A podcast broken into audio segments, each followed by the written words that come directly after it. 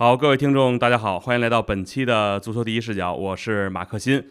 今天呢，这二位嘉宾啊，就大家可能会，呃，都听得熟，但是呢，不是我们的常驻嘉宾，但很荣幸啊，呃，我们的沈天浩老师还有彭磊老师，二位好，大家好，马老师好，我是沈天浩。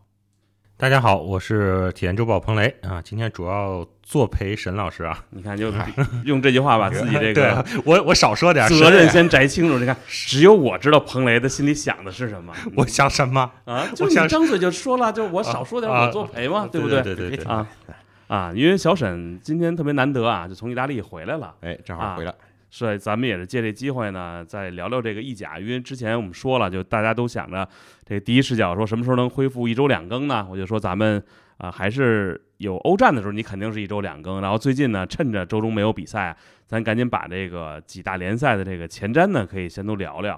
所以今天呢，我们也是要主要聊意甲，因为您看这二位你就知道了啊，彭雷还有沈天浩，这都是意甲的专家。另外说一下啊，咱们这个线下版的足球第一视角，八月二十六号，呃，在。北京就是星期六，然后在曼联的梦剧场，呃，十八点到十九点，到时候呢，呃，骆明老师、林良锋老师还有我呢，我们都会在现场呢去录制一期节目，然后也欢迎大家呢前来捧场吧，或者大家来见个面。这个我们今天呢还是来聊聊意甲啊。呃，新赛季呢，我觉得先从米兰开始吧，因为可能米兰大家呃关注的也比较多一点，而且主要就是之前这个红鸟集团的这个入主啊，就包括马尔蒂尼离开啊，托纳利离开，就我身边的米兰球迷对这个米兰一下觉得这个怎么说呢？世界崩塌了。呃，对，就不，他对红鸟已经变成了一种怨恨了，我觉得已经是就开始大家有各种这种诅咒也好，或者对觉得这个呃球队就不能这么干。但是呢，我们看现在球队呢又引入了很多的新新面孔啊，包括这个莱恩德斯，像这个罗夫奇克呀，包括穆萨等等，包括像楚库乌泽、呃普利西奇、奥卡福尔这些。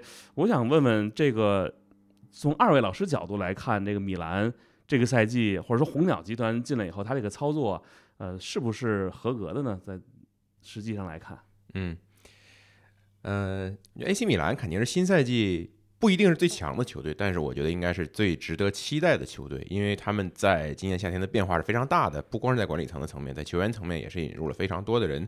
现在球队的打法阵型也变了嘛，变成了一个四三三，所以整个是发生了一个非常非常大的变化。呃，给人的感觉是，包括在意大利本土啊，红鸟还是通过七月份的这一些，呃，非常有针对性的也非常快的引援，对吧？这其中包括一些比较令比较值得期待的，呃，球员，像拉因德斯，也包括一些。呃，可以算是豪门弃将吧，像普利西奇或者罗夫苏斯奇克，嗯，也包括一些闪电战，呃，直接火速敲定的引援，比如奥卡福尔这些球员，呃，他们都是在非常短的时间周期内引进的。呃，通过这一系列操作呀，红鸟是重新赢回了球迷们的信任，对吧？因为包括在意大利本土，在六月份的时候，这随着马尔蒂尼和托纳利先后离开，大家都是说这个卡尔迪纳莱 out 是吧？卡尔迪纳莱。你可以滚蛋了，你这个不要待在球队，嗯，你带走了马尔蒂尼，你你不要再祸害我们了，这个意思是吧？到了七月份的时候，哎，风向就完全变了。现在社社交媒体上的这个标签啊，变成了 Let Cardinale cook，让他继续做饭吧，让他继续准备吧，是吧？这是意大利那边的米兰球迷的一个，对，让他继续整活吧。虽然这个标签是英文哈，但是是意大利本土的米兰球迷的一个呃反应。嗯，而且你看米兰现在的管理层是吧？这个卡尔迪纳莱他的名字是 Jerry，然后。呃，弗拉尼是 Giorgio，然后蒙卡达是呃法语的这个若弗雷，都是以 G 开头的。呃，这三个 G 呢，构成了米兰目前管理层的一个三驾马车，所以呃，跟之前确实是不太一样了。我觉得还是有很大影响的。就你说马尔蒂尼呃被炒掉之后，是不是对米兰来说反倒是件好事？这个当然是一个呃不一定的，对吧？但是我觉得有一点可以肯定，就是嗯，马尔蒂尼之前跟红鸟的分歧是比较明显的，所以马尔蒂尼离开之后，确实米兰。呃，俱乐部在决策的效率上加快了，因为去年的话，你像马尔蒂尼和马萨拉本身他们的续约就拖到最后一天才完成，拖到六月三十号晚上十点多，马尔蒂尼当时开着车从这个米兰之家总部呃离开，对吧？那会儿距离他的合同就是旧合同到期就剩不到两个小时了嘛，就理论上如果他不现在完成续不那个时候完成续约的话，马尔蒂尼就没有合同了跟米兰，这个是比较比较尴尬的。我觉得也能说明一些问题嘛，就是说明当时管理层跟马尔蒂尼续约，他不是那么果断的，所以还是有分歧的。嗯，那现在果然一年之后，双方还是选择了分手，然后在新的一个管理层架构下，决策的效率加快，引援的进度提前。因为上个赛季米兰也是，呃，受这个马尔蒂尼和马萨拉续约问题的影响吧，呃，也受这个呃等于说俱乐部转让的一个影响，对吧？因为红鸟在去年夏天是从埃利奥特手中购买了球队，嗯当时呢导致球队引援的步伐是比较慢的，很多引援都是在八月份在最后时刻才敲定，但最后效果也不是特别理想，所以今年呢，米兰是把整个的引援的嗯节奏啊整体提前，呃准备的周期也是比较充分的，这个对于球队来说当然是一件好事儿。嗯，刚才小沈说了这个意大利球迷的一个对红鸟集团这样一个呃心态的一个变化吧，我就发现这个全世界的球迷可能都一样啊，就是你刚来的时候是，吧？大家本能地对你是抵制，然后等你啊、真正开始砸钱了，或者你开始引援啊、大家对你表现很满意，马上这个态度就是一个一百八十度的一个转弯。对，我想问问彭雷啊，你作为这个本土 米兰球迷，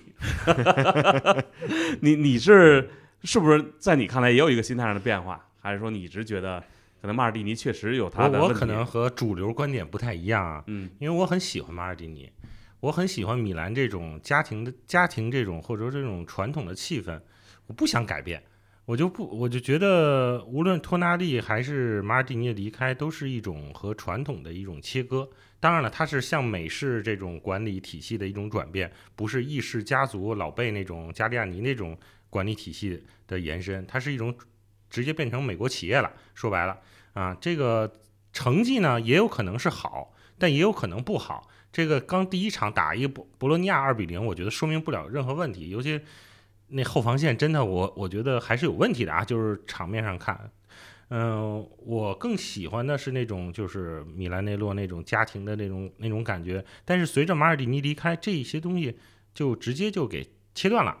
然后托纳利呢，那种从小就是儿米梦的这种人，也直接就说那意思就是只要你能换钱，你就走，然后我再用你换的这些钱再去买人，就是整个米兰的传统是一种改变，我不喜欢这种改变。当然了，这也许他的成绩带来的是，嗯、这转会市场咔咔咔快快刀斩乱麻，买了好多人，听着一个个都都像那么回事儿啊。像什么奥卡福这种去年、嗯去年在欧欧冠上打的还是很很出色的，包括美国队长啊，什么穆萨、巴伦西亚的核其心，之前有过大伤的经历，说实话，就是说你你你仔细看，他其实他们真的买的是顶级的，那绝对不是，我觉得。就这个荷兰的这个叫什么来着？什么德莱因德斯莱因德斯，我觉得踢的不错，这这个这也不算什么顶级啊。总之呢，我觉得。嗯，也许和主流观点是有些不同，但是我还是更喜欢原来那种米兰。也许可能是年年纪大了就念旧啊，嗯、不太适不太喜欢这种，就是完全是看身价，看呃什么他的魔球理论吧，叫什么？是叫嗯魔球理论吧？就是看各个数据，只要适合你，只要钱合适啊，就就给整来，或者说就给卖走。尤其托纳利那个出售，我觉得是一个，就是很，嗯，不就是说只是为了换钱吗？这个我真的不理解啊。这这肯定是肯定是因为他能卖出那么多钱，而这队内基本上就是他和莱昂嘛，还有特奥，特奥可能都卖不了那么多钱，就是唯一能卖出钱的，然后是吧？就是财政数字上好看嘛。嗯，反正这就是美式米兰的，我们必须接受。这呃，刚才沈老师也说，就是说，呃，比马尔尼他们的这个转会速度要快。确实，因为去年在这个管理层交易之、呃管理层改变之后，马尔蒂尼和蒙蒙卡马马克马萨拉，呃马萨拉对对马萨拉他们的续约问题，这个东西也不能说是马尔蒂尼他们拖着是吧？主要是红鸟和他这个是有些分歧的。这种情况下确实错失了很多像迪巴拉这种转会是吧？嗯，但是你说这这这真的怪马尔蒂尼吗？所以就说今年弄走马尔蒂尼这些也是属于美式管理层要要自己掌掌控、自己掌权，不不想在下边再再搞这么一个呃叫什么一字并肩王或者这种。九千岁？但是我觉得啊，就是说大家其实包括我们过去两年，包括米兰夺冠那个赛季，其实可以发现马尔蒂尼他不仅仅是一个体育经理。啊，就是说转会不仅仅是做转会的，嗯他在经常会出现在训练场边，经经常像卡卢卢说自己怎么言传身教啊，特奥什么就马尔蒂尼给他言传身教啊，就能在一个更衣室里，或者说在球队、俱乐部、球队主教练这几个几者之间成一个一个纽带，一个枢纽啊。马尔蒂尼有其实有这种旗帜性的作用，但现在没有这样一个人了。你你放眼这个俱乐部里谁？现在顺顺境可能一切都好，但凡出点事儿啊，出点什么乱的，然后成绩不好，就没有人压得住场子。我是有点这个担心。你第一场说句实话打博洛尼亚还看不出来什么。就是接着接着下来的赛程好像有国际米兰有拉翘吧，我记得，看看看看效果吧，看疗效。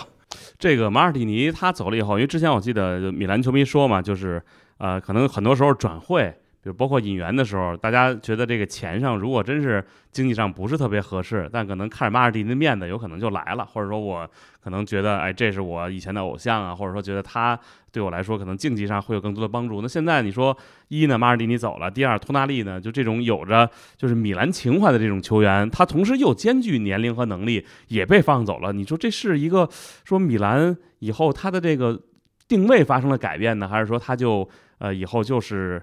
可能就要走这种，就是呃，我买了人，可能培养了以后，然后有有人可能出高价买，我再去卖，是是是不是它的定定位会出现一些变化和以往相比？先说马尔蒂尼吧，就他的存在肯定是会对球员来说有着额外的吸引力的，对，对吧？你像特奥这些球员加盟，你包括这个之前咱们聊到马尔蒂尼这个问题哈，嗯，就其实这不是一个割裂式的变化，因为米兰包括今年夏天引进的很多球员，其实在马尔蒂尼在任时期。他也看上过，他也考察过，比如丘库埃泽，比如奥卡福这些人，其实都这是一个呃带有延续性的一个过程，它不是一个完全割裂，好像呃，就我不太喜欢这样一种观点啊，就是好像马尔蒂尼在的话，这个丘库埃泽、奥卡福这些人都来不了；马尔蒂尼不在的话，这些人才都能来，或者说马尔蒂尼在的话，肯定就不会卖托纳利。我觉得这都是不一定的。呃，卖托纳利这个事儿，如果马尔蒂尼在的话，他不一定会反对，因为马尔蒂尼虽然他是米兰，呃。传奇队长是吧？可能是俱乐部历史上最伟大的球员，但是他并不是一个特别的传统主义者。呃，这个事儿你可以从他对米兰建新球场的态度上就能看出来。你如果论对于圣西罗球场的感情，我觉得世界上恐怕没有任何人会比马尔蒂尼更深，对吧？他的爸爸在这踢过球，他自己在这踢过球，他儿子在这踢过球，那他在这里举起过很多座奖杯，对吧？他在这儿踢球的场次是所有人里最多的。但是马尔蒂尼在新球场问题上，他的态度是。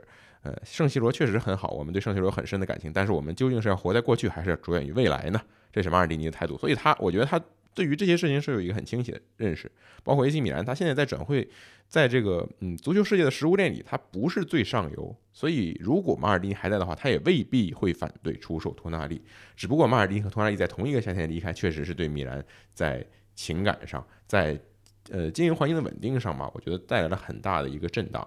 嗯，那你刚才说米兰是不是要改变玩法？其实，呃，出售球员或者培养球员，让他们增值，然后出售球员获得收益，这个玩法，我觉得在米兰过去几年，呃，一直是有持续的。对，这也是米兰经营的一个目的嘛。自从红鸟之前的埃利奥特接手球队之后，其实米兰一直是在着手改变这种乱花钱的局面。呃，米兰今年夏，包括今年夏天，之所以能拿出超过一亿的钱买人，一方面是卖了托纳利，但是并不是因为好像不卖托纳利的话，这些所有人都来不了，这个也不是的。米兰本来今年夏天就是有四千到五千万欧元的转会资金，为什么呢？根本原因在于他去年就是二零二二到二三财年，他完成盈利了，对吧？虽然现在财报还没有公布，要等到九月底才公布，但是，呃，这个事情是基本上肯定的。所以盈利是这一切的根本。米兰的思路呢，并没有发生一个特别特别，呃，这种割裂的变化。当然了，管理层本身的管这个结构是变化了，它的决策的体系是变化了，效率是提高了，这个是肯定的。嗯，那这么说，今年米兰，彭磊，你觉得还有没有机会争冠呢？争冠，我觉得没机会。那个中后场，至至少现在看中后场还是有很大问题，尤其是这后腰位置。你让克鲁尼奇这一个万金油。上赛季打前腰的吧，然后去他，而且他丢球太多了。这个人现在没有一个合适的后腰，我觉得是这是一个，而且他现在要打四三三，不是四二三幺，原来是双后腰，你还能互相弥补一下。现在就靠一个单后腰，我觉得反正靠他不行。我感觉，而且中后卫现在这个托莫里也就那样了，然后卡鲁鲁也失去光环了，凯尔科尔也老了。对吧？还有那个德德国来那个加夫啊，对加夫小孩也也时灵时不灵。反正我觉得，就是他这个中后场这个后防守体系是有很大问题的。而且今年还要打欧冠，就这三线作战，你前面是人员挺充足的，你后边不行，看能不能再买点人吧？还买人是吧？嗯，那肯定得买啊！你这个后防线真的不行，现在。这个米兰咱们说完了，咱说说他的邻居这国际米兰。就上个赛季的欧冠里边儿就差一点儿，可能就或者就到最后一步了吧，就最后没有拿到这个欧冠的冠军。这本赛季呢，国米呢也有很多的引援。那首轮比赛呢，啊，老塔罗两个球，然后二比零击败了蒙扎。就本赛季，肖申，你觉得就国米的前景怎么样呢？国米的目标肯定是夺冠。嗯，这是小因扎吉执教国米的第三个赛季。你别小看第三个赛季，看似不长，对吧？过去五十年间啊，国米只有三个教练执执教国米满了三个赛季，是是这个贝尔塞里尼、特拉帕托尼还有曼奇尼都是本土主帅。这三个人有一个共同点，他们都拿过联赛冠军。嗯，所以小因啊，如果这个赛季带完，你还拿不到联赛冠军，好像就你也就三个赛季，好像就差点事儿了，对吧？甚至他未必能带完这个赛季。如果联赛中表现不好，然后欧冠，因为你不可能每年欧冠都进决赛，是吧？这是小概率事件。嗯，所以我觉得对于小因来说，这个赛季是一个很大的考验。他此前的执教生涯也从来没有拿过联赛冠军，这也构成他的一个短板。所以为什么小因扎吉上个赛季非常受好评，是吧？现在在欧足联评选中也入选了最佳教练的这个三人候选名单。但是大家好像都不觉得他是这种世界最顶级的名帅。我觉得跟这个他联赛冠军的缺失啊是有很大的关系。当然，从阵容层面，国际米兰还是非常有竞争力的。其实国米这个赛季变化也非常非常大，对吧？都都说 AC 米兰脱胎换骨，其实国米你看三个门将全换了。四个前锋这即将换仨是吧？因为克雷亚那边转回马赛，呃，差不多了。然后桑切斯很可能回来，所以合着四个前锋就剩老塔罗还在队中。呃，边翼位换了两个人，相当于奥古斯托和瓜德拉多来了，然后格森斯呃离开，对吧？格雷斯格森斯和贝拉诺瓦离开，相当于两个轮换的选择都换了。呃，中卫的位置，这个边中卫帕瓦尔很有可能要来，他来的话也是主力，相当于替什克里尼亚尔的。中场的话，弗拉泰西他相当于踢了布罗佐维奇，虽然两个人的位置不是完全一样，但是相当于呃补了一个坑吧。呃，四条线都有变动，而且变化都挺大的，主力框架也有变化，然后轮换的这个基底也有变动，所以嗯，还是挺挺新的一支国米哈，这个赛季。那卢卡库到底怎么着？这个现在有没有就是你在意大利会不会消息更多一点？卢卡库现在意大利媒体在传谁啊？在传罗马，这个我觉得。可能性不是特别大哈。卢卡库、亚布拉罕的伤情到底怎么样？对，亚布拉罕肯定短期回不来。对呀，所以就说看他罗马是不是决定要补一个中锋啊？是，其实他搞一卢卡库其实挺合适的。对，贵呀，罗马是罗马穷啊。对对，就看他这个 能不能砍砍价租借，然后让切尔西承担一些工资之类的。嗯，那就得好好谈了。那考验平托了是吧？难度非常大。卢卡库是纯纯给自己作的是吧？这个。本来回国米是对各方都非常理想的一个选择，因为国米球迷还是很爱他的。其实他第一次从国米离开去切尔西，就是他自己强烈要求转会。当时国米球迷已经看他很不爽了。对，第二次原谅，已经原谅你一次 出轨了。二进宫回来前半程也是，然后伤病，对吧？对。到了春天的时候，就今年年初嘛，状态状态稀烂。打打波尔图那个关键球进球还是赢回来，非常关键。嗯，赛季冲刺期表现不错。已经原谅了，结果又整活儿，你又这个这个，对吧？而且这方式非常难看，关键你还要这属于闹腾来闹腾去，到他的死敌不是尤文图斯呢？对，这个确实很难接受。那如果卢卡库去尤文图斯那大家觉得首先说很难接受。那夸德拉多来国米，我想问问球迷或者大家是什么态度呢？嗨，我觉得夸德拉多啊，就是包括意大利杯去年打的时候闹腾来闹腾去，双方吵架和。和汉达诺维奇吵架打架啊，他毕竟不是什么出名球员，对吧？就是一个角色球员，他不是像说 C 罗去巴萨这种接受不了，梅西去皇马接受不了。你夸德拉多，你说从尤文到国米没有那么大重要性，而且他确实适配，他这种球员是这种三五二体系里难得的这么一个可边路可上可下的这么一个球员，就不好找。国米男球迷估计也明白这个意思，嗯，对你从情感上肯定是。还是有有点芥蒂的，他不是因倒不是因为夸迪亚夸德拉多这个咖位，他咖位肯定就那么回事儿，主要是因为他的这个，他确实比较招国米球迷烦，对吧？之前几年这个，他首先经常进国米球，他是他是个国米克星，而且他比较跳，嗯，呃，也打过架，也假摔过，是吧？也进过点球，所以这个有一些过节哈，过往。呃，一开始这个国米北看台，呃，国米北看台这个组织其实确实有时候挺那个的。夸夸达拉多来之前说啊打横幅，说要抗议，到最后也也没做出什么实际的举动，是吧？反正来了，踢两场球进两个球就就差不多了。还是得看表现。你就像去年阿切尔比到国米的时候，这事儿我觉得特别扯淡。就是阿切尔比之前 阿切尔踢米兰，帮帮米兰进托纳利进球嘛？那球他防守确实失误了，然后他笑嘛，那就是一苦笑嘛。你看过那照片对吧？那就是苦笑嘛。关键国米球他有非得说你你这个他他有一米兰球迷的背景，对，还在米兰踢过，然后嗯抗议，这结果一年过来，一年过去真香，是吧？成这对真香这个大腿了，就是看表现吧，我觉得嗯看表现，嗯，确实很适合国米，而且国米缺钱，嗯，呃，理论上来说，你引进一名三十四岁的老将，确实你可以买更年轻的，对吧？你更年轻，然后有夸德拉多这个水准，关键他有邓弗里斯，他这个夸德拉多主要是一个角色替补，主力替补吧，应该叫嗯，不准，我觉得在在投资太巨大也没有必要。对对，那这个国际米兰今年在欧冠，你说还能打到决赛吗？打到那么那么远吗？去年他主要是小组赛遇到了一个巴萨，是吧？巴萨这个衰呀、哎，这这个，然后淘汰赛里斯本是里斯本吧？啊，本菲卡还是里斯本？我忘了。先是波尔图，波尔图，然后本菲卡，哎，对是本菲卡吧？人说这个，然后 AC 米兰，恩佐要是没走，那可能就进半决赛了，有可啊，能。就是说，所以说去年他这个国际米兰一方面实力确实，而且他打法很不错，尤其他决赛打曼城打的让人心服口服啊，让曼瓜迪奥拉都佩服。但是他确实赛程没有那么复难，你这一路上来不像那边儿是吧？曼城那边儿真是一路这这个非常非常非常难难度非常大，嗯，所以就是说今年看分组吧，我觉得，然后但是他是第二档吧，他是第二档球队，他还肯定要遇到一个强队，具体看看情况。欧冠这个东西完全说不准，你让现在骆骆老师去说谁能夺冠也没用，是吧？对，但但我觉得上个赛季其实大家觉得曼城就之还是在大家就是在考量范围之内的。我觉得说到这个欧，冠的，曼城每年都是热门每年都是 赔率最低的那个，是第二还是第三？好像是。嗯。嗯一般我记得骆老师说过，说只有对，只有每年是第三的这个球队，基本上都是拿皇马前几年好像每年都第三是吧？对对对，好像都是拿啊冠军有戏的。去年是皇马拜仁吧，可能是。但今年的感觉还是五大联赛里边英超球队的这个从牌面上来看，可能还是更强一点咱聊聊尤文图斯吧。这个本赛季尤文图斯是吧，专心于国内赛事，这个会不会有机会冲击冠军呢？因为已经三年无冠了，对吧？对，机会肯定是有的，嗯、就看是不是头号热门儿。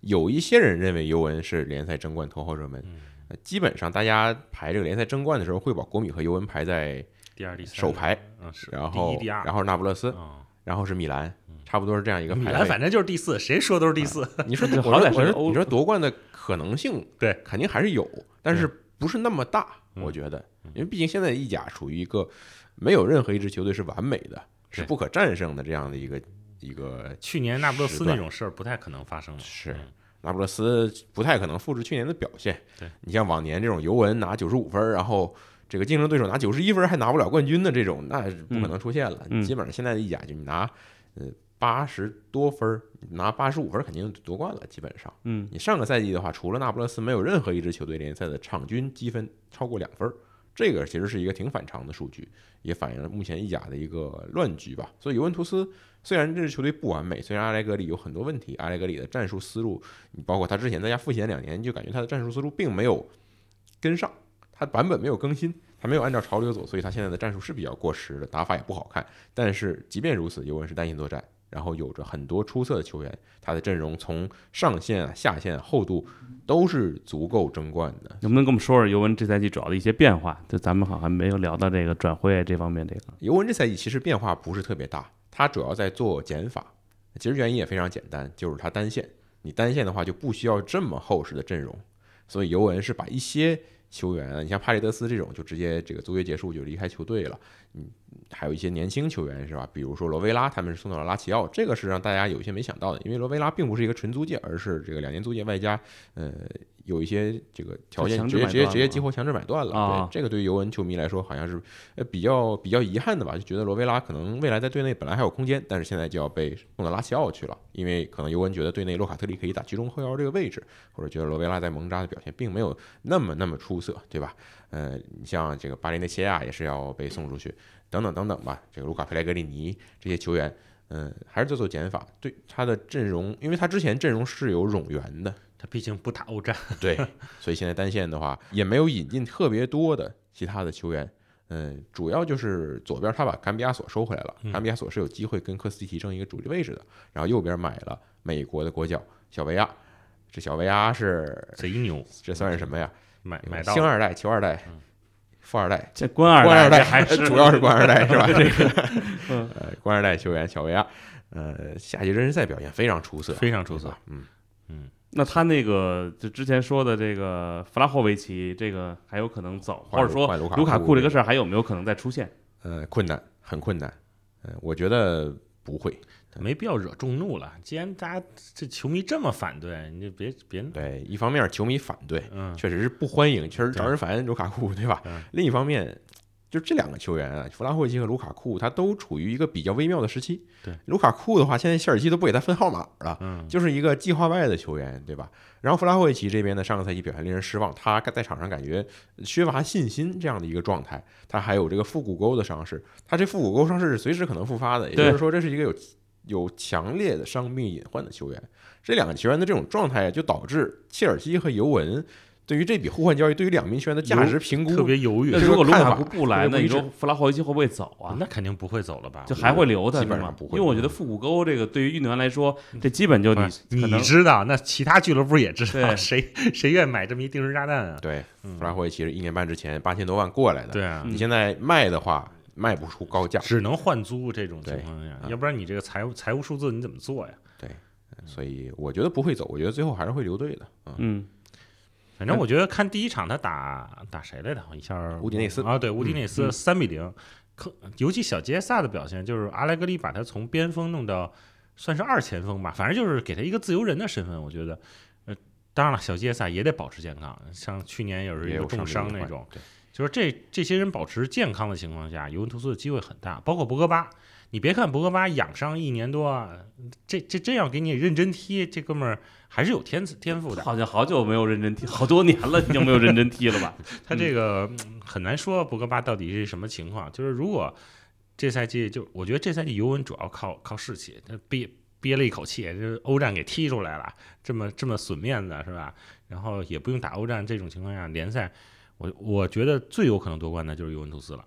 他有这个属性，有这个最起码排在第一位，对吧？有这个国内联赛夺冠的这种基因，阿莱格里也也擅长做这些事情，而且他去年用了很多年轻小将，都已经虽然嗯去年不一定有多少成绩，但真的是培养起来了一批小将可以顶事儿的啊，像一零啊，叫一零吧，叫什么、嗯，啊？我觉得这都是都很有特点的小将，所以今年尤文图斯你看第一场打的还是比较干净利落的，嗯，我觉得有机会夺冠吧。嗯嗯，这个说了米兰双雄，说了尤文图斯，就刚才咱们谈到了那不勒斯，但好像咱们都没有把它搁在这个说第一要讨论的球队，因为今年我觉得你看那不勒斯这边奥西门人家也留下了，嗯，然后但是球队换帅了，也换了总经理了，就包括这个金明哉呢，现在也走了。呃，我想问问啊，就是呃，对这支球队来说，这个打破工资结构，又换了主帅经理，这有有没有可能成为他们今年的一个隐患呀？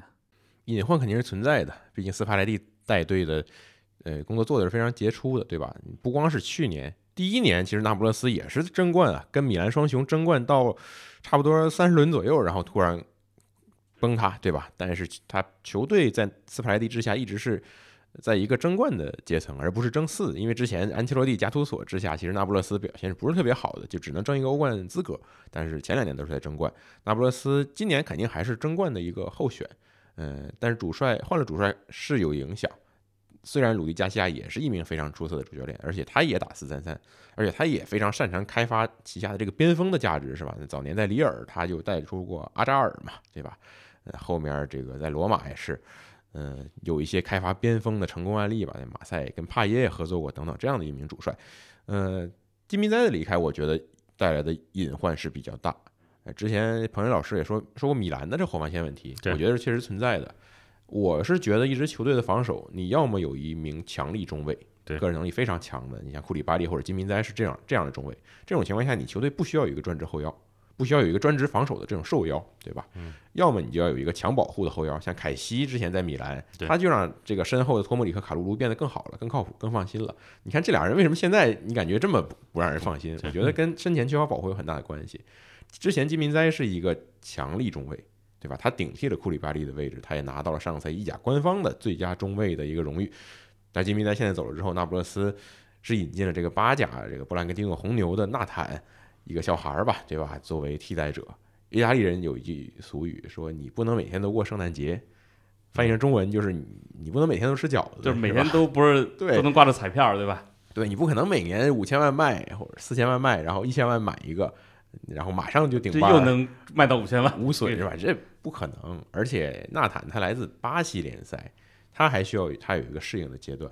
所以你看第一场其实小胡安首发，对，来搭档小拉赫马尼胡安还打，小胡安想，不太行，真不太行。所以那不勒斯的中卫位置是有隐患的，是有问题的。对，嗯，我记得去年有一度这个奥西门这个呃身价嘛，当时有人说这是不是得两亿才能买？我想问问，就这个人是不打算卖，还是说想卖没有卖出去呢？就是这个奥西门，肯定会卖的，嗯，有朝一日肯定会卖的，而且不会不会太晚哈，我觉得两年之内肯定会卖的。对，但是他想卖个高价，他想卖高价就需要有一个长约束缚，他不希望德劳人蒂斯是一个非常强势的人，他不希望自己在谈判桌上处于一个被动的境地，所以他对于球员续约问题一直是很，嗯。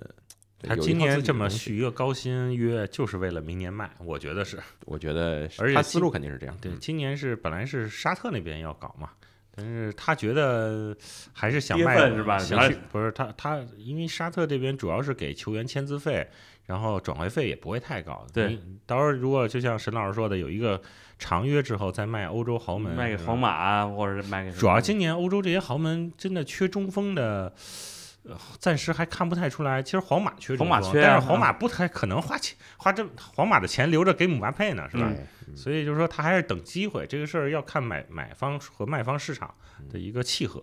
嗯，拜仁缺中锋啊，拜仁这 也解决了是吧？对啊，拜仁其实也花了一个多亿嘛，就哎里里外外将近两个亿。但是凯恩的就是影响力和定位肯定要比奥西门要强一点，要强一些。哎当然他三十了，对吧？但是其实效果不一定比奥西门强啊。奥西门的话，如果卖的话，得卖出多少钱去？他想卖一点一点五一点五左右吧我。觉得一点五他会放人，嗯一亿他不会放，对，一亿德老应该肯定不会放。嗯嗯，我记得去年当时夺冠的时候，咱们呃和沈天浩还有这个小五一起做的节目，嗯当时就说了说这个呃德老这个做电影了，所以这一向就比较就是有表现力，就不光是有表现欲啊，所以就这个你觉得他今年包括跟主教练这个也都换人了，就是不是这支球队说白了还是就是。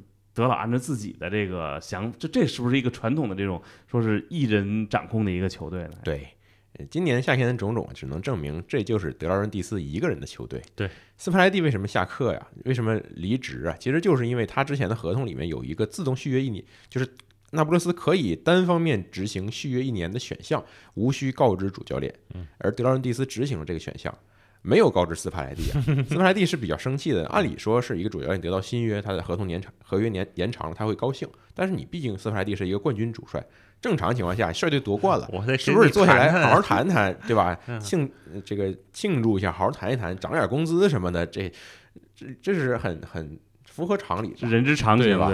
那德劳蒂斯不是，他就是直接执行了这个选项，那德德蒂非常不爽。对德劳利斯和这个萨尔呃萨里也闹掰过，对和安切洛蒂说句实话，能和安切洛蒂闹掰的，我觉得啊这个老板是不不了不起，是吧？你放眼这些，除了拜仁那个是整个俱乐部的一个问题嗯，更衣其他室吧，嗯你其他是哪个老板啊，或者说跟董事长之类的，跟安切洛蒂闹掰过，是吧？是，嗯，所以这个老板挺有意思的。包括他的那个体育体啊育经理嘛，对吧？体育主管琼托利，琼托利就去了尤文图斯。对，琼托利去了尤文之后，他就表态了：“嗯哎，我从小就是尤文球迷，哎呦，这个是真的哈，这是真的。他不像莫拉塔，我嗯天，嗯这个儿儿儿插梦，这个有特别多的版本，是吧？呃，琼托利确实是从小尤文球迷，德劳伦蒂斯不乐意了。德老说：“哎我早知道他是尤文球迷，我就不要让他干了，是吧？我就重新评估一下自己用人选择了。嗯呃，对，所以，呃，他现在为从琼托利找这个继任者，也是一个缺乏经验的，之前只在只在这个保级队儿，呃，当过体育主管的一个人，所以德老的形象确实是比较强势的，这确实是他一个人的球队，球队的整个俱乐部经营方向，也就是他一个人在把控的，嗯。那就是德老的球队，如果就是全靠他一人的话，呃，这是不是更像这种怎么说呢？跟美国资本可能也不太一样。就美国老板像伯利，人家自己当体育总监来买卖这个球员，这太可怕了，但好像德老好像弄这个那不勒斯，我倒觉得也没有像切尔西那样，就感觉有点就慌不择路一样，就是他没那么多钱，他哪有那么多钱？他没那么多钱，他也没那么傻，我觉得。德老还是非常聪明的人，嗯有一说一，他你可他可能不招人喜欢，他是一个很刻薄寡恩的人，我觉得，对，就很难相处的一个人。呃，包括他对待功臣的态度是吧？那不勒斯在夺冠之后，很多球员得到他的续约合同是降薪，嗯比如马里奥主伊这种，一开始说是说降薪续约的合同，所以他们球员经纪人都非常不爽。嗯但是德劳伦蒂斯很聪明，你马里奥鲁伊最后也跟那不勒斯续约了所以他知道自己想要什么，他为了达到自己的目的，有一点不择手段，但是很聪明。那也就是说，这支球队可能呃，只要他不变得昏聩，那这支球队还能往前走。但如果他保个前四，我觉得像留住奥西门和那个卡拉斯和利亚这种，只能呃包括洛萨诺呀、拉斯巴多里这些人留住了，至少保个底下线应该没啥问题嗯啊。上线呢，我觉得要看加西亚的情况了。加西亚也也是在意甲有经验，然后关键看他还能不能踢出去年那种特别漂亮的足球，让欧洲豪门都惧怕的那种足球。那好像每个队都一阵儿，就好像但是感觉感觉啊。除了沈呃沈老师说的后防线，其他好像都没没怎么变啊，对其他都没。对。关键麒麟斯基留下了，我觉得还是很重要的。这个人，嗯。然后贝加没来，贝加里面要去沙特了，嗯，二十一啊，二十一岁的球员。去沙特了去沙特要去吉达啊是。国民了，对，是准备人生少走十年弯路，有人说过，说 的我现在先去转两年再回来。是我也是也行这么想也行啊，就之前我觉得好像大家觉得啊，去沙特有点儿不，虽然不能说是负逆吧，但咱们咱们说不说不好听了，沙特联赛到底能持续几年？这个嗯好，这个大餐能能持续几年？但是不一定所以先吃上，吃两年，等那边不行了，咱再回来。我觉得球员肯定想的就是说，我不可能在你那儿踢一辈子，嗯但是我这两年有这个资本的这个红利，我先去把这哎钱赚要我我也去。过两年万一没没有了呢？那应该再来一个什么跟啊体坛或者说其他这种资本起来的嗯体育平台，不是你赶紧就去那管两就跟中超一样，啊。就是我觉得就刚开始觉得可能沙特大家都觉得啊到那儿去就是图钱，那现在看去了这么多球星，就感觉沙特联赛那就是好像要大不是大大家都图钱，不是不是别的，就是说至少它比赛质量肯定会提升嘛，肯定会很卷嘛。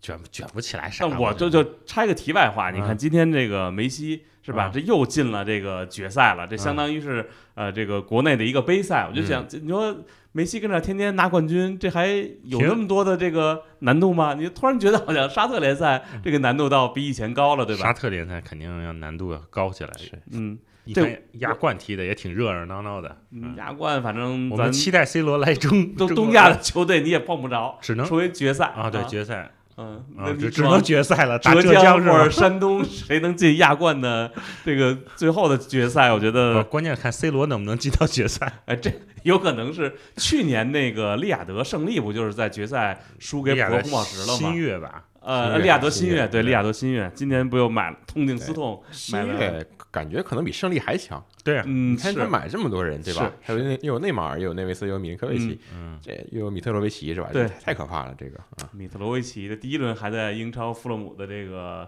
球队里边呢，现在已经到了沙特了。嗯我想问问，就是意大利的这些媒体怎么看这个沙特联赛？包括这些人去沙特去效力，有没有？其实意大利媒体对沙特联赛关注还是挺多的，直接原因是因为意甲缺钱，因为意大利的俱乐部缺钱。沙特联赛的这个爆买，我觉得对于意甲俱乐部来说影响是相对最大的。嗯，呃，因为他真的需要这笔钱，就很多人，比如说举一个例子，罗马，罗马是把他的中后卫伊瓦涅斯卖到了沙特联赛，伊瓦涅斯卖了超过三千万欧元。呃，伊瓦涅斯之前也是收到过来自英超的报价，但是那份报价比沙特的低了接近一千万。嗯，对于罗马这样的一支之前赤赤字达到过两亿欧元的，而且已经连续五年踢不上欧冠的俱乐部来说，他卖人出出售获得资本利得是非常非常重要的一件事儿。而沙特联赛的存在呢，就是让罗马这些球员啊，就是让罗马这样的俱乐部啊，他得以以高价卖出自己的球员。喘口气。对，嗯虽然说沙特联赛是转会费一般开的没有那么高，对吧？它不像给工资、给这个开薪水一样，真的是就你感觉工资可能比是转会费高，啊，对对，但转会费终究是不低的，对吧？你像布罗佐，国米球迷有一些觉得布罗佐维奇是卖便宜了，但其实像他这样的一个年过三旬的后腰球员，高薪不是特别好出手啊，而且他是一个风格比较特别的一个后腰球员。对说你说很多英超球队或者说皇马、巴萨要买也困难了困难。所以说，呃，卖给沙特是一个不错的出路吧，包括对于国米这样俱乐部来说，那。对于意甲来说，反正今年夏天卖人就多了这样的一个非常重要的选项，嗯就是沙特多了一个大户。嗯，而且沙特联赛。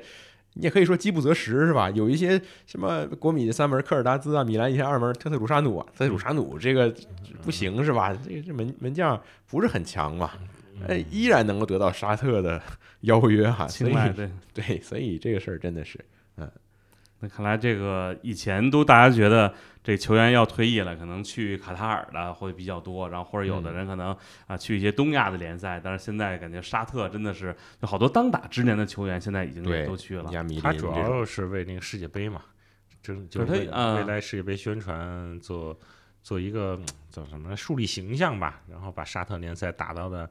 嗯，牛叉哄哄的这个，这主主要看人卡塔尔之前做这么成功，现在眼红了。嗯，反正中东那些国家，你比我，我比你，谁也不能差，是吧？沙特在那儿纽卡买了，那是买了一纽卡，也打热，也弄得很很好。所以就说沙特还是在这个投资方面。其实我我接着神道的话说，就是之前米兰不是说也要抱沙特大腿吗？是沙特大腿还是阿联酋大腿？我忘了。反正就是意甲这些俱乐部现在没有这种中东的。叫什么资本？资本啊，都是美国资本，基本上是。所以就说什么时候真的来个中东资本，那可能就一枝独秀了，就直接就是砸钱买人。嗯，呃，也有，也有巴勒莫啊，巴勒莫啊，巴勒莫，巴勒莫，巴勒莫属于这个意，它是这个呃城市体系、城市集团的一个一个，对。但现在还在意义嘛，不过也有机会升上来，倒是。对，嗯。就感觉还是大家可能英超对现在这些各地的财阀可能这个吸引力比较大一点。你看沙特在西甲之前买这阿尔梅里亚，就就感觉他也不是说那种就是爆买什么的，也不是，他就是正常的去运营，甚至把我的这个球员只要踢出来的，包括就就就给你先卖到这个。呃，其他的球队去，他也是这种，就是相当于是还是要在养成这个俱乐部的这样。他要遵守当，就像纽卡一样，他也不可能上来就投多少钱，他要遵守英超的这种财政财政公平，比欧足联更严格的财政经公平。尤其这些其他豪门都盯着你，不能有一点违规。嗯，什么赞助个广告啊，这种都盯着你，所以他也是在可持可可可操作范围内在努力经营着纽卡。这个刚才提到了罗马了啊，那咱就正好聊一聊，就是穆里尼奥他的这个罗马今年是有没有机会杀入欧冠，或者说这是不是葡萄牙人在罗马最后一年了，他不会再续了？我觉得最后一年肯定是的。嗯，穆里尼奥其实本来今年夏天就萌生去意，他去哪儿了？问题是？还是有有地儿，他要想去，去沙特有有说巴黎联系过他，对对吧？嗯，有说巴黎联系过他。其实对穆里尼奥来说啊，本来比较理想的一个场景是上赛季欧联杯夺冠，对，夺冠带着一座两年两座奖杯是吧？第一年欧协，第二年欧联是吧？拿两座奖杯，嗯，我来了，我征服我，我现在我离开是吧？就感觉很霸气嘛。然后你拿了欧联冠军的话，罗马下个赛季也有欧冠可打。这个穆里尼奥。挂印离去，感觉是非常好的一个，我感觉就是像国际米兰那次，嗯，最后回来还能有人给他兜底，就感觉而且是两，而且是两年，对吧？避免了穆三年的一个问题，对吧？那个是比较理想的一个场景，但遗憾的是没有发生，没有发生。穆里尼奥就决定留下吧。我其实觉得，如果罗马欧联夺冠了，穆里尼奥几乎必走。罗马欧联没能夺冠，然后新赛季也没有欧冠可踢，穆里尼奥最后还是决定留下。他对罗马这个城市、这支球队还是有一定感情的。现在，因为罗马球迷们确实给穆里尼奥他的这个支持、他这个爱是没有保留的。他等于是在最低谷的时候来的罗马，应该是最低谷的时候，没人要的时候。嗯嗯嗯，他还是想留下点东西吧。一个欧协联可能差点，差点意思。对。但是他确实给罗马球迷带来一一个热情。那你说，其实穆里尼奥的罗马从场面上呢，不是特别好看，对吧？你肯定不如那不勒斯好看。但即便如此，奥林匹克球场场场爆满，有故事啊！一会儿吵个架，一会儿那什么个，对，这个和和球员是吧？对，我觉得关键穆里尼奥发言也很霸气，经常说。哦，我已经跟大家说了，我明年还会留在这里，因为他们的表现配得上我再跟这儿再待一年，就感觉大家离不开的一样。玩弄人心，这个穆里尼奥是头一号，真是。是的，嗯，是这种感觉吧？你说，嗯，欧冠资格肯定是罗马追求的目标，因为之前说罗马连续五年没有欧冠可踢，嗯，再一年的话就连续六年了。罗马这个队儿的赤字很严重啊，他财务问题很大的，所以你无缘欧冠的话，那对于球队来说，连续有无缘欧冠，我还是蛮致命的哈。所以你看穆里尼奥，你看罗马今年夏天他的转会动作也是不算太大，特别的磕磕绊绊，寻风了，因为亚伯拉罕是重伤嘛，对吧？这明年才回来，很不走运。罗马就需要买前锋，但是亚伯拉罕的成本又摆在那儿，所以你就没有那么多钱买前锋，所以罗马就谈了各种。你看斯卡马卡也被人劫了，对，然后莫拉塔也没有来，然后这个好在莫拉呃这个贝罗蒂开开胡了，哎，开张了，好在是真的是，所以现在罗马总算总算是有一个可以信赖的中锋可用了。想买这个马克思莱昂纳多是吧？桑托斯这个前锋，嗯，被人嘲笑说你这个穷嗖嗖的，你过来干什么来？然后想买萨巴塔，这是亚特兰大的，嗯算是半个弃将了。结果亚特兰大现在可能又不放人，嗯，呃，寻风路真的是非常非常坎坷的。嗯，那今年他们欧冠是不是很难呀？我觉得挺困难，挺困难，因为北方三强和那不勒斯肯定是比罗马要强一些，嗯，然后还有拉齐奥、亚特兰大和佛罗伦萨。关键他还要打欧联杯，打欧联杯你就是周四去打比赛，对对他是打欧联欧协，欧联反正欧联欧联他就啊他得周四去打比赛，那你这个联赛影响就真的挺比那些欧冠球队要大多了。嗯，而且穆里尼奥就是年就是恶性是要玩的节奏啊。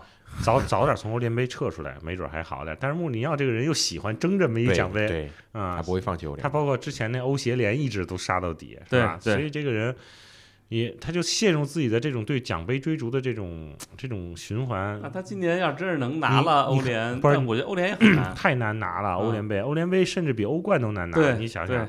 所以就是说这，而且就像沈老师说的，他们的转会市场真的不行。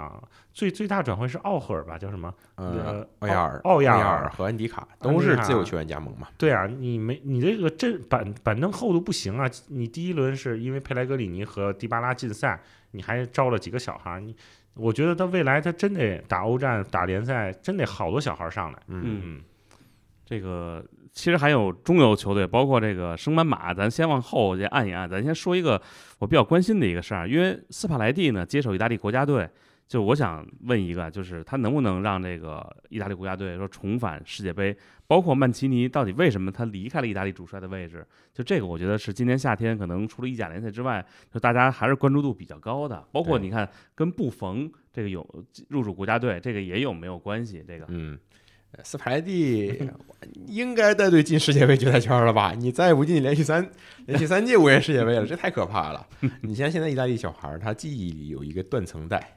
嗯，呃，我之前好多年没看过国家队，没看过国家队踢世界杯，没看过国家队踢世界杯淘汰赛。这跟咱们中国球迷这个有点儿，啊、有有有意大利上一次是上一场世界杯淘汰赛是零六年世界杯决赛，嗯对吧？哦对你想想，这个很可怕的。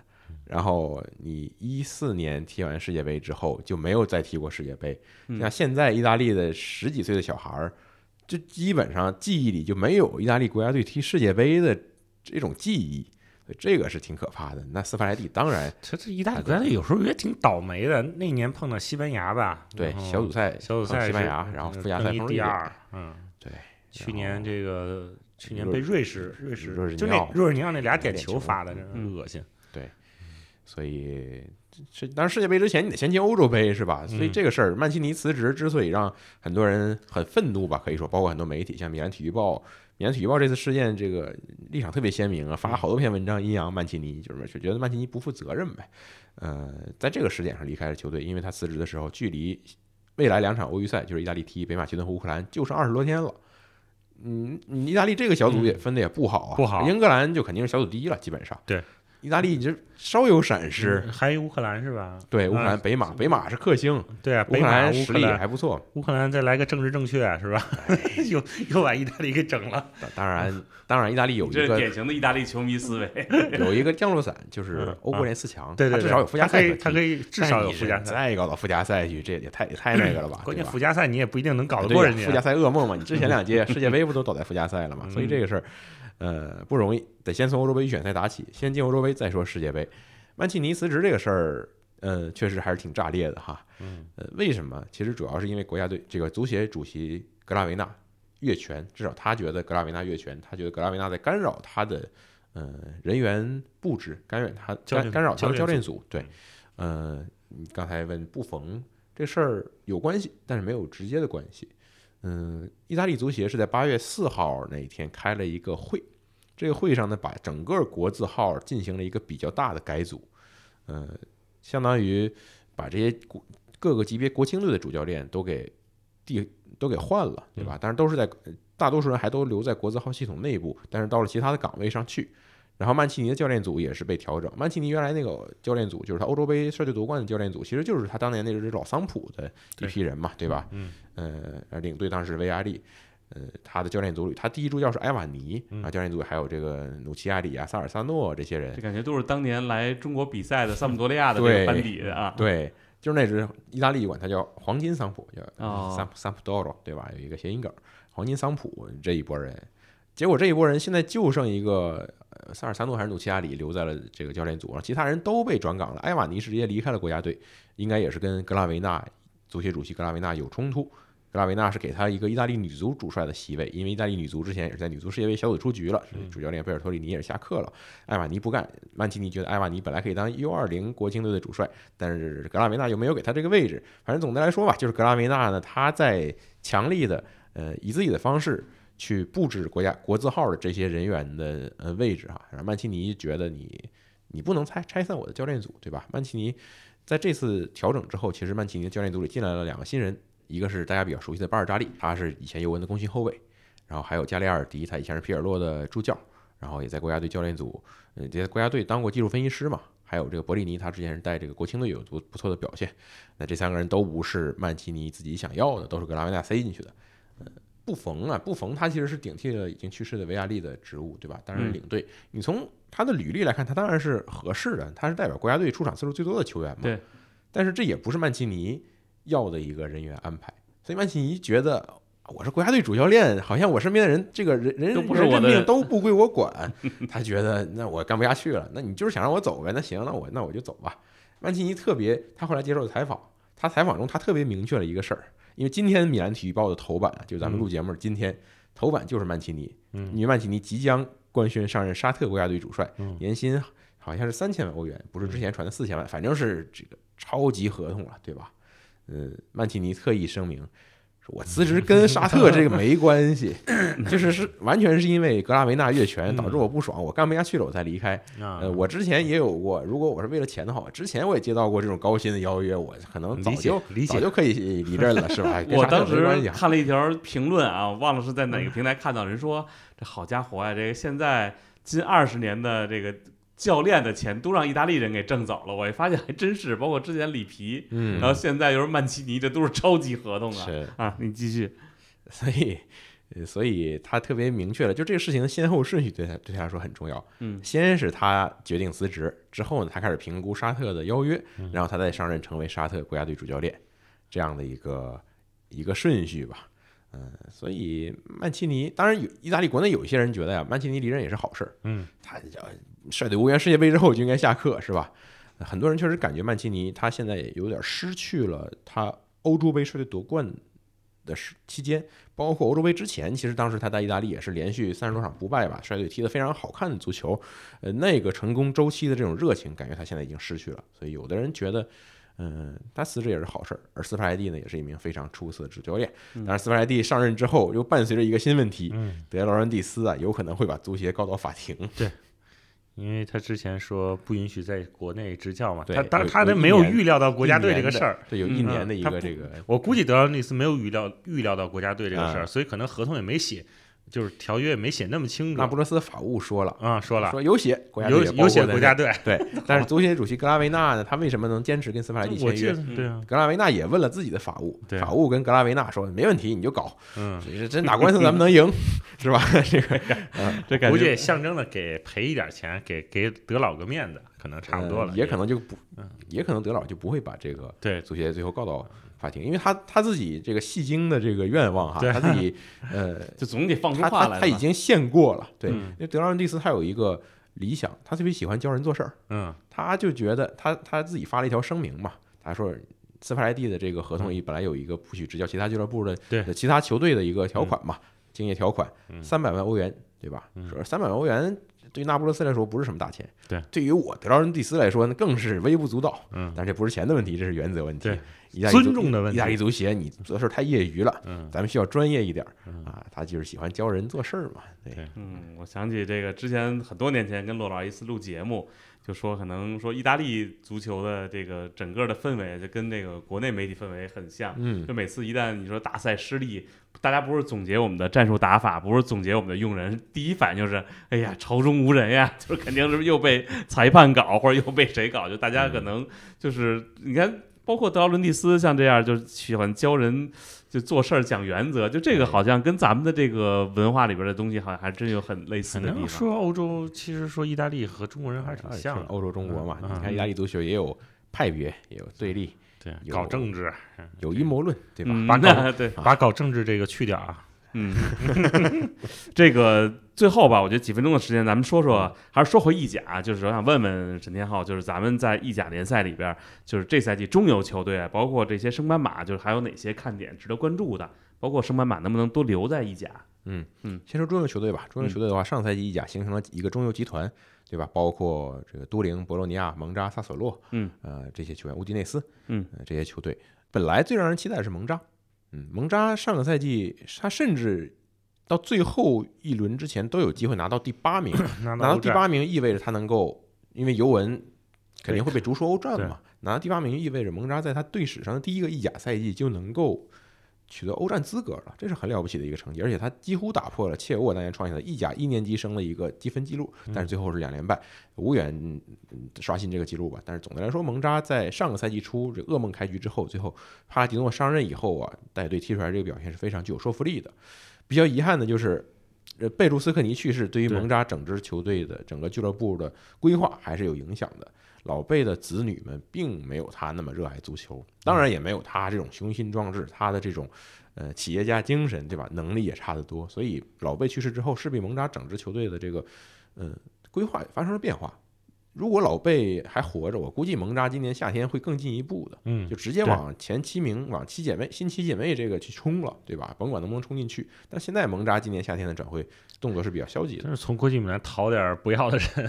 对，又把奥古斯托送到了国米，嗯，对，所以是这么一个状况。但是加利亚尼在勉力维持，是吧？所以这个队的下限是能兜住的，但是上限呢，注定是发生了一些变化。嗯嗯，博洛尼亚是比较有趣的球队，这个队儿。我一直觉得他有点像现在米兰这种思路哈，当然他这属于穷人版米兰，嗯，因为他的这个预算什么的肯定不如 AC 米兰。他比较喜欢从一些北方国家，和比卢啊、奥地利啊、德国啊、北欧啊、挪威、瑞典这些国家去挑人、挑人才，而且买人还是眼光比较毒辣的。他的这个嗯，体育体育主管萨尔托里也是原来亚特兰大的功勋经理人，所以这个球队还是比较值得关注的吧。佛罗伦萨我就不把它算到中游球队了，因为我觉得佛罗伦萨现在已经是冲击欧战资格，甚至极端情况下它能冲击欧冠资格，因为球队首轮也是四比一战胜了热那亚，还是有一个非常强势的。感觉到底是对方太弱，还是这这这太强呢？我觉得不好说，都有都都有嗯啊。你像佛罗伦萨上赛季两个杯赛决赛，对吧？意大利杯和欧协，他我觉得这赛季他把把阵型改了，他把伯纳文图拉推到前腰位置上，感觉好像是推到前腰位置上了，然后感觉伯纳文图拉一下就 解放了，就是焕发第二春了吧。包括去年其实打打的也不错，但嗯今年这第一场，我觉得伯纳文图拉是那传球让人就是瞠目结舌。对嗯，发挥非常好。嗯，嗯，所以这是佛罗伦萨。嗯，那刚才说到佛罗伦萨这个大胜热那亚是吧？热那亚也是三支升班马之一嘛。今年是佛罗西诺内、热那亚和卡利亚里。嗯，比较有趣的是，随着热那亚和卡利亚里的升级，相当于意甲时代，就是一九二九到三零赛季以来的意甲时代的所有拿过冠军的球队都回来了。嗯，因为之前卡利亚里拿过冠军是吧？哎，但是上赛季只是在意乙踢球，现在都回来了。嗯，这还是挺有纪念意义的。呃，从牌面上来看啊，佛罗西诺内虽然是意甲意乙冠军，但是他们却是这三支球队里最差的。主教练格罗索也是离任了嘛，对吧？就是伟大左后卫这格罗索。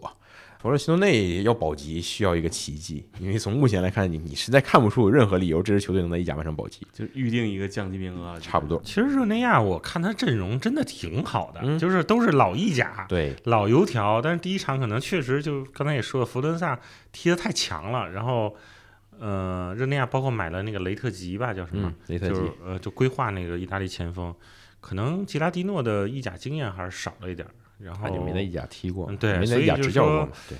呃，我觉得他阵容还是可以，但是保级可能现在看看主教练的能力了吧。嗯，嗯，卡利亚里其实我觉得问题不大，嗯，卡利亚里还可以。那他他问题不大，谁降啊？他不下去就还得有下去的。嗯，像我觉得维罗纳危险，维罗纳对，然后莱切莱切危险，恩波利特别危险。嗯嗯，我我会选这三支球队，就是不是说这三支球队降级，这三这三支球队和三支升班马，对，成成为降级热门吧。呃，吉拉蒂诺，反正他是他是零六一代嘛，对吧？嗯零六年世界杯冠军，然后当主教练，这很多。上上赛季在意乙特别特别多，而且战绩两极分化是吧对？格罗索率队夺冠，吉拉迪诺率队升级，卡纳瓦罗、德罗西、奥多率队降级，所以什么样的都有。呃，嗯，最后猜猜这赛季意甲冠军吧，咱们就啊留个我我我强烈感觉是尤文图斯，就是这种队，就是他大跌之后，或者说遭遇了否极泰来吧，说白了就是否极泰来，就是他有你想想他，呃，尤文图斯当时降级，电话门降级以后回来，没两年就就夺冠了，对吧？没几年就夺，是没几年吧，反正就把米三年了，对吧？啊把米兰给拉下来了。一二年，一二年，一二年，就是说他在最最不好的之后，这种球队往往能有一个反弹，他有球员有这种斗志，而且他刚才咱们也聊了半天，就是他的阵容是单线作战，也嗯，就是还有些像博格巴这种、杰萨这种，如果能保持健康状态，嗯真的能冲击一下联赛冠军。其他三个队，刚才说那三个队，我觉得还是有欧冠的压力，嗯啊，欧冠压力，嗯，嗯，我觉得国米和尤文是最大热门儿。但既然、啊既然这彭岩老师说尤文了，那我就说国米吧。啊，我们都为我们都为米兰那个做做 冷是吧？哎低调。嗯，国米从牌面上本身，从他现在的打法、成熟度等等这些东西上，嗯，场上的进攻质量还是对意甲最好的。当然，他有欧冠的这个分神，有小因扎吉没拿过冠军的这些局限，但是还是有机会的吧。嗯嗯，行，那今天时间差不多了啊，感谢沈天浩老师，也感谢彭林老师给我们呃前瞻的这个赛季的意甲。我觉得就是咱们专项聊一个联赛的机会不多，所以大家呢也请积极的收听我们的这个节目啊。然后咱们别忘了周六，呃，咱们在梦剧场，到时候咱们现场见。好，谢谢两位老师，也谢谢各位收听，我们下期再见。拜拜。再见。